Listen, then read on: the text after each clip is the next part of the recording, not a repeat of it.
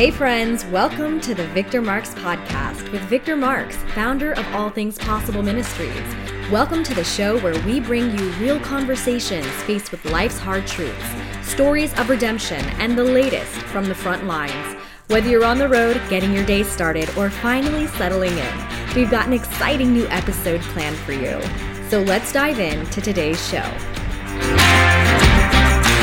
Welcome to the Victor Marx Show. I am not Victor, as you probably have already figured out, but hopefully by now you're getting to know me a little bit more. I am Jeff Tiegs, the Chief Operating Officer for All Things Possible Ministries, filling in for Victor as he is traveling. And it's a great opportunity for me today to share with you Colonel Stuart Farris. He is a decorated combat veteran with over 20 years in the United States Army and Special Operations, and is currently the commander of the 1st Special Warfare Training Group at Fort Bragg, North Carolina. He and I are old friends. You're in store for a fascinating discussion. Stu, again, thanks for coming on the show. We always have interesting conversations, usually a couple of different themes there are leadership and teamwork and jujitsu and combat and all of those. So I don't have anything written down what we're going to talk about today, but can you start by just letting our listeners know a little bit about you and what makes you tick, my man? Great question, Jeff. First of all, hey, it's great to see you, and thanks for the opportunity today. And to be quite honest, for your listeners out there and the people listening, I actually feel like I should be interviewing you as opposed to vice versa. Hey, who I am again. Hey, my name's Stu Farris, 47 years old, married for about 24 years, been in the Army for about 24 years, have three kids. The oldest is going to be a senior in high school coming up. My middle kid just graduated high school, and then my youngest is in seventh grade. So again, I've been in the Army for 24 years, have been in special operations, special forces, Green Berets specifically for, I went to Special Forces Assessment and Selection back in 2000. So, going on 22 years now is my background in the military. Have had the great pleasure and honor of serving alongside guys like Jeff for a long time now. So anyways, man, it's been a long time and since we've had a chance to chat and catch up, and I'm really looking forward to the conversation today. Well, man, it's fascinating to think about. You've been a Green Beret for over 21 years. So share with us a little bit about what drove you to join the regiment, what you felt you had to be prepared for as an individual, as a leader. And then obviously you ran assessment and selection for Special Forces for years. And now obviously as you move up higher and higher and higher, you have more than a pivotal role in creating the Green Berets of today. Sure. So your first question, why did I come in the Army to begin with? Someone asked me this question this morning at something we were at. And the honest answer was I was in college. I went to a small school in Western Pennsylvania. I didn't know what else to do. I was in college, but I hadn't quite grown up yet. And I was like, you know what? If I go in the Army, if I do this thing called ROTC, it's going to buy me a little bit more time to kind of figure out what I want to do with the rest of my life. So it's like, hey, look, I can go in the Army for 4 years. If I like it, I can stay in. If I don't, hey, I can get out. And now I've got a resume and some other skills I've built, and then I can go on with the rest of my life. So I actually entered the Army as I was an armor officer, right? So a guy that rides around in tanks and things like that. And I went to my first duty assignment down at Fort Hood, Texas, which in hindsight was a very good assignment. I had the blessing of working with some really good people while I was down there. But at the same time, people ask me, well, what led you to becoming, going into Special Forces and being a Green Beret? And the only answer I have for that is like, it was a calling.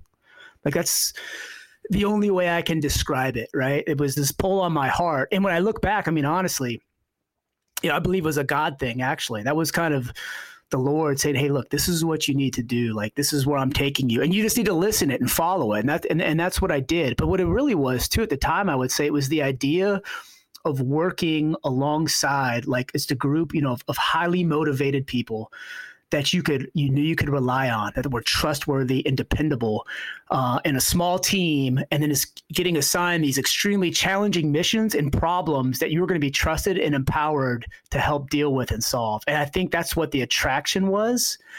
And that's what I was seeking, and as I consider it, by far within the military, that was the single best decision I ever made. You know who I just talked to the other day was retired Command Sergeant Major Michael Hall. Yeah. I don't even know how to explain this. Like this guy is a legend. He's a Ranger legend. He's a special ops legend. And we were talking about when he joined back in 76, man.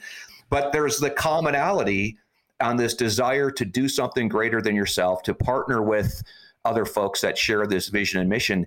And then the other thing that we concluded was just service. Yeah. You know, we are servants and we serve our country. And I think that can sound pithy sometimes, but it really is. Your first question you asked, I think, was, hey, what makes you tick? And I think what makes you tick changes over time. Mm. And I will tell you, I can say now, like what makes me tick today and what has for probably the past 5 years, let's say, yes, it's about serving others. It's about building the next generation, right? It's about passing the torch to the future special operators that we're going to have, that we produce out there. And, you know, we've learned a heck of a lot, as we well know, in the past 20 years. And shame on us if we don't pass those lessons on to the next generation so they're not making some of the same mistakes we made and learning things the hard way. You know, and a lot of times, you know, we think we're in the business. Sometimes we are, right? Ultimately, of taking lives, like lives of the enemy, but it's also about saving lives, right? Like what we do should ultimately, hey, we're saving the lives of our people and the next generation, and passing that on to them. That's what makes me tick these days. Well, let me ask you something, dude, because I think one of the things that's entered my lexicon even before I retired was legacy. Yeah. How do we leave a legacy? And your sons are a little bit younger than mine, but you're at that point where you're not only trying to leave your mark, your legacy in the United States Army, in U.S. Special Forces, but even with your boys. Can you talk about a couple things that are common between raising young men and raising Green Berets? Well, a couple of things. I think first, when it comes to legacy, I think people, They want to think their legacy is their status or whatever position they achieved at work or in life, or whatever. And that's not it, right? If that's what you're chasing, that's wrong. Like your legacy, like at first of all, I'd say like, hey, good leaders, their legacy is the other leaders that they built, right? Coming up. And then the same thing, like as a father, like your legacy right there are your children. You know what I mean? That's the next generation. So I have the benefit, right, of where I'm at right now, which is really awesome. Like at work, you know, I see my legacy for what it's worth is, again, just like grooming and passing the torch to the next generation, and being able to mentor those beneath me for what it's worth. You know what I mean? And the other thing is this, man, I learn as much from them, if not more, oftentimes, than they probably learn from me. So that's part of it, right? And then taking the life lessons I've learned thus far and helping to pass that on to my children, because they're ultimately going to be the legacy of my family, right? And then raising them to be good, patriotic Americans, right, who love their country, and equally important, like, you know, they're caring and generous and kind and are servant leaders as well. So you're almost done with your career, so to speak. I mean, you haven't made the final decision, but you're well over 20. Yeah. You know, but yeah, it's just waiting to happen here in another year and a half. But you're commanding the 1st Special Warfare Training Group. Can you explain to people what that all entails? Yeah. So the bottom line, here's what we do. We don't do the recruiting. There's another element that does the recruiting. But once these soldiers have been recruited, they volunteer for either special forces training, which are Green Berets, psychological operators, okay, who do psychological operations. You know, they do influence operations in media, things like that. And then civil affairs, right? Civil affairs fall under special operations as well. And those are the people who really understand civil considerations in war and governance and those type of things. Anyways, people who volunteer for one of those three military branches, they come to us and we put them through, they're different, right? An assessment and selection course, because we want to make sure we're selecting the right people for these jobs. And then the other thing is like, hey, hiring mistakes are expensive. So we want to make sure it's kind of the initial hiring process, right? We put them through this, you know, pretty grueling and, you know, physical. A lot of people think it's physical, and it is, but it's also mentally. And I can talk about it more if we want to get the specifics of it. But anyways, we run the assessment and selection process programs for these three regiments. And then those who get selected, we put them through their qualification course. So for example, Green Berets go through about a 24-day long assessment and selection course. Civil affairs and psychological operations, because we're looking for different people. Theirs looks much differently. What they go through, it's only 10 days long. And then those who get selected, each of them go to about a 6-month long training course, which qualifies them to be entry level, either Green Berets, civil affairs soldiers, or psychological operations soldiers. So about 6 months of focused training, and then they go to 4 to 6 months of language school after that. Because a lot of our, again, that's one of the skills we bring to bear is this regional orientation, cultural awareness, and usually being able to speak a second language, right? And so it's about 4 to 6 months of language training. So all told, it's about a year-long pipeline that everyone gets put through before they go out to their operational unit. Hey, if you're just joining us, this is Jeff Tiegs filling in for Victor with the Victor Marx Show. And we are halfway through our initial discussion with Colonel Stu Farris, the commander of the 1st Special Warfare Training Group in Fort Bragg, North Carolina. Stu, I think what we were wanting to get at during this discussion was lessons learned. I mean, you've gone from the very entry level as a Special Forces soldier and trying to figure out what it took for you to get in there and be successful, and now you're at the highest levels to identify what makes a successful Special Operations soldier. Okay, so to answer that question, Jeff, like what makes a successful special operations soldier? I think we know that, right? It's someone who's got a lot of initiative, right? And is a self-starter that doesn't, need to be told what to do. I would say it's someone who has an uncommon, probably, level of grit, whatever we want to call it, right? Determination, resolve, perseverance, like people that just aren't going to quit no matter what the odds are. Or what the circumstances or the situation is, right? That's one of our, that's a strength, but I'll tell you what, I've learned over time, it can also be a weakness, like not knowing when to say when, but that's us, right? People who are smart and intelligent, and you don't have to be a rocket scientist, I would say, but they'll tell on our end, like everyone's pretty much above average intelligence for sure, but you have to have good functional intelligence, right? Good social awareness. You've got to have good kindergarten skills. You got to be able to work well with others. You have to have good character, right? You've got to be trusted to do what is right. The proverbial do the right thing, when no one else is looking. And the one thing I would also say that probably distinguishes maybe, SF and special operators from probably the rest are people that are really comfortable operating in uncertainty and ambiguity. Again, that can get put into kind of uncertain, ambiguous situations, let's say, without a lot of guidance, but you can figure out what needs to be done. And you're actually comfortable in like those kind of uncertain and chaotic environments where others aren't. And that's okay, right? Some people just aren't cut out for that. Like some people want certainty, like they're comfortable, like being told exactly what to do. And hey, here's your checklist, hey, check off all these blocks, boom, boom, boom, boom, and you're done. But for us, we kind of like the autonomy, and we're actually comfortable in uncertainty, having to wade into that and having to navigate uncertainty and then figure out, the solution at the end, like being problem solvers. When it comes to assessment and selections, it goes back to that. Like the first question you got to ask is, what are we looking for? Like what are the qualities or the attributes of the people we are looking for? One, and then two is like, if this is what we say we're looking for, how are we testing for them? Right? So you've got to design something that tests for what you're looking for. Then the other thing is this, you've got to determine, I think, like, what do you want the people to bring naturally or intrinsically versus what is trainable? Because we've learned over time, I think, at the end of the day, a lot of the skills that are required or even the attributes to a certain degree actually are trainable. But you only have so much time to train people. If you only have 6 months to train people to get them to a certain level, they've got to come in with some baseline attributes and qualities already. So you have to determine like, hey, these are the skills that we're going to buy up front. And that's what your assessment and selection is for. This is the raw material. This is the wood that we're going to buy to build the house. Now our training courses, now is where we're actually going to build the house. We've already selected the good wood, right? To build whatever it is, but you got to know what kind of house you want to build first and what kind of materials you need. And that's kind of what your assessment and selection's for. And then once you get the right people, you can kind of train them then to get them to where they need to be. And that's kind of the philosophy behind it all. So the other, some lessons learned though, I think, it's one of the secrets of life, keep it simple. sometimes we can't help ourselves, right? We always want to make it better and invent a better mousetrap, you know what I mean? And we end up layering more and more and more and more. And over time, it's like boiling a frog. You know, what we call it is creeping excellence. You know, and it's always well-intended. It's always well-intended because we always want to make it the, you know, the best process possible. But what happens over time, you start making it so darn hard or whatever that you're not even going to be able to find the right people in sufficient quantity to do whatever it is you need them to do.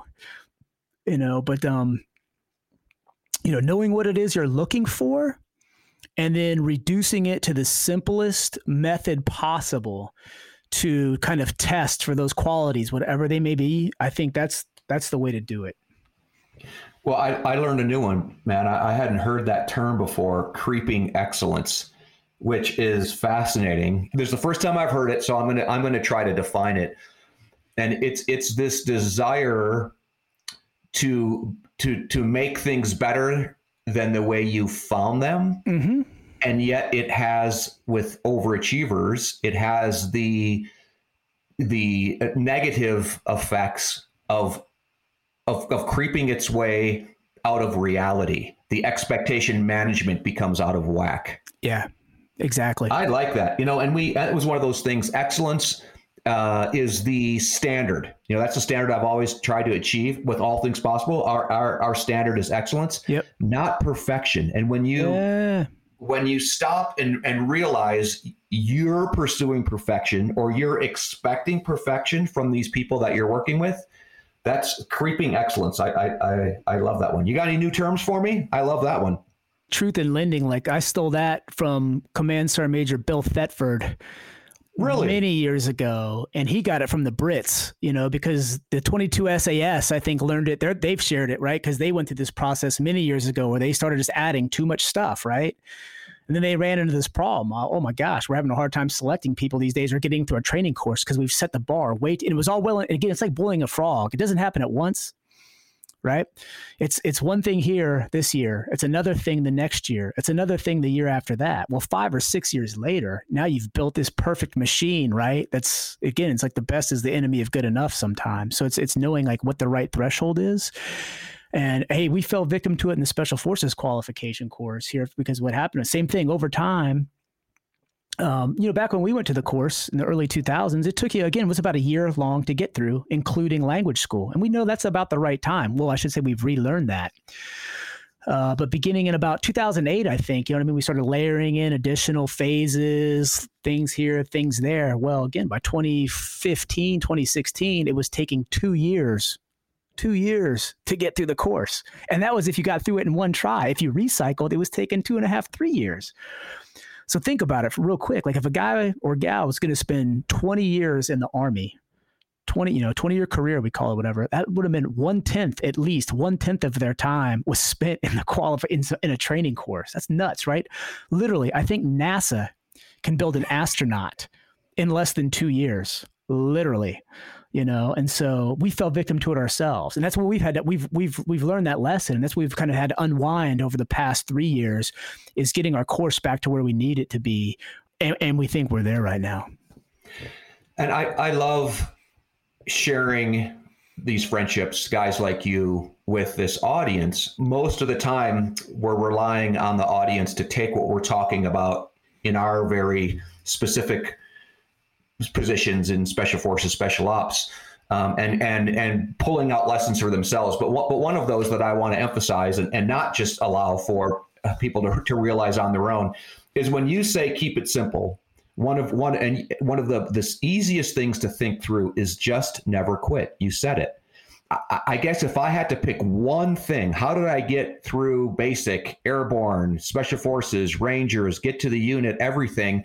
And honestly, Stu, that's the thing that gets in the way as we move towards retirement, because sometimes it feels like we're quitting, you know, but if you're going to be successful in life in anything, it's never quit.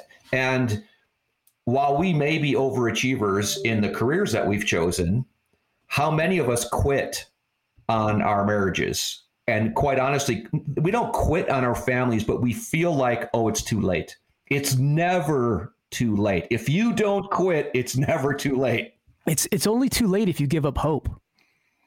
in my opinion, in whatever it is, right? And as long as there's a thread of hope there, then it's never too late, you know? And to me, hope is a choice you make.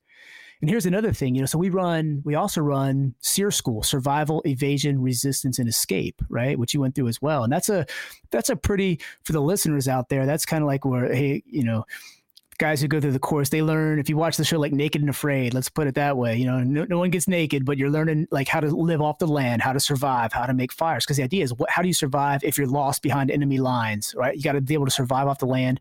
You've got to be able to escape people who are trying to, and evade people trying to capture you. And then the worst case is you get captured, right? Like, what do you do when you get captured? And so the SERE cadre there, and how do you survive, you know, captivity? Well, they've built relationships with a lot of the POW survivors from Vietnam, you know, guys that spent years in captivity in North Vietnam.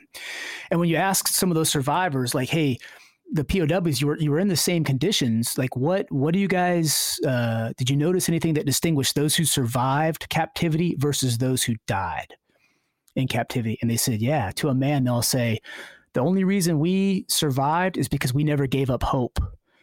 And like amongst our friends and our comrades that were captured, a lot of the guys that died, it's like we could tell like they gave up hope and like the will to live then, you know what I mean? And they end up passing away, right? But the guys that maintained hope were able to persevere and endure and ultimately, you know, come home.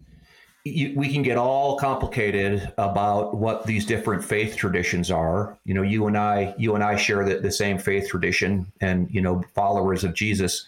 And I think, again, simplifying our faith, it's that through him and his life, he has provided hope for all of us. And it just gets really complicated and convoluted and muddled and, yeah, you know, all these things get involved with it. But if that is the underlying message, is there is hope for everyone for more.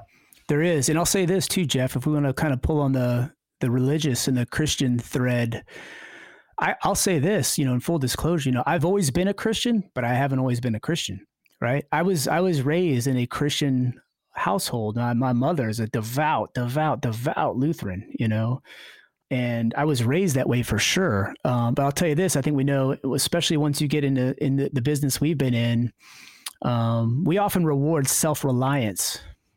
Mm. You know, we start to gain a certain confidence with ourselves over time, right? That like, yeah, I'm really, I can do all this, I've done that. We tend to be thinkers as well, right? We think about the world, we reflect, and then it becomes very easy. This is my personal story for what it's worth too, though, right? To kind of question things, right? And even the existence of God, you go through certain challenging times, you know, I went through that phase where I literally started to question. I could probably honestly say there was probably a short period, maybe a year or more, where I was too afraid to say it, but I was probably an atheist. I didn't want to, you know, I'd question the existence of God, because there are a lot of questions that I couldn't be answered in my mind. And then I finally realized, dude, you're an idiot, man.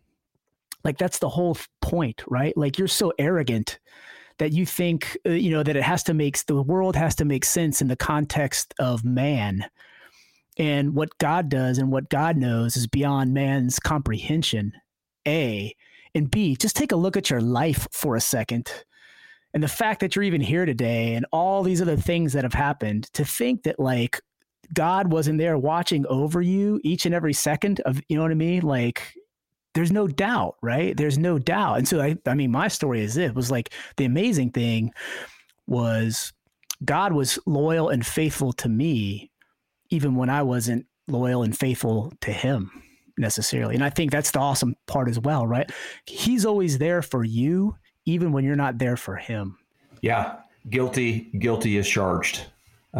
Stu, we are already coming up on time for this first session. Will you stick around with us and come back tomorrow for another session? Hey, Jeff, 100%. It's my pleasure, man. I'll come back as often as you guys will have me. Well, I want to encourage everybody to tune in tomorrow to the Victor Marx Show to hear more from Colonel Stuart Farris. So, we got to know him a little bit and about his career, but if you've been listening at all, there are some incredible insights that translate from what he's learned assessing, selecting men and women to be in harm's way, and how you survive that and how you succeed with day-to-day challenges that we all deal with. So again, I want to invite you to tune in tomorrow for the next edition of The Victor Marx Show. Thanks for joining us for today's episode. We'd love to stay connected with you and invite you to the conversation beyond this podcast. You can check out more of the work we're doing around the world at VictorMarx.com, Facebook, Instagram, and Twitter, all linked in the show notes. Be sure to drop us a comment in the review section if today's show has impacted you in any way, or if there's anything you'd like to hear more of. We're always encouraged to hear from you. Thanks for spending your time with us. Until next time.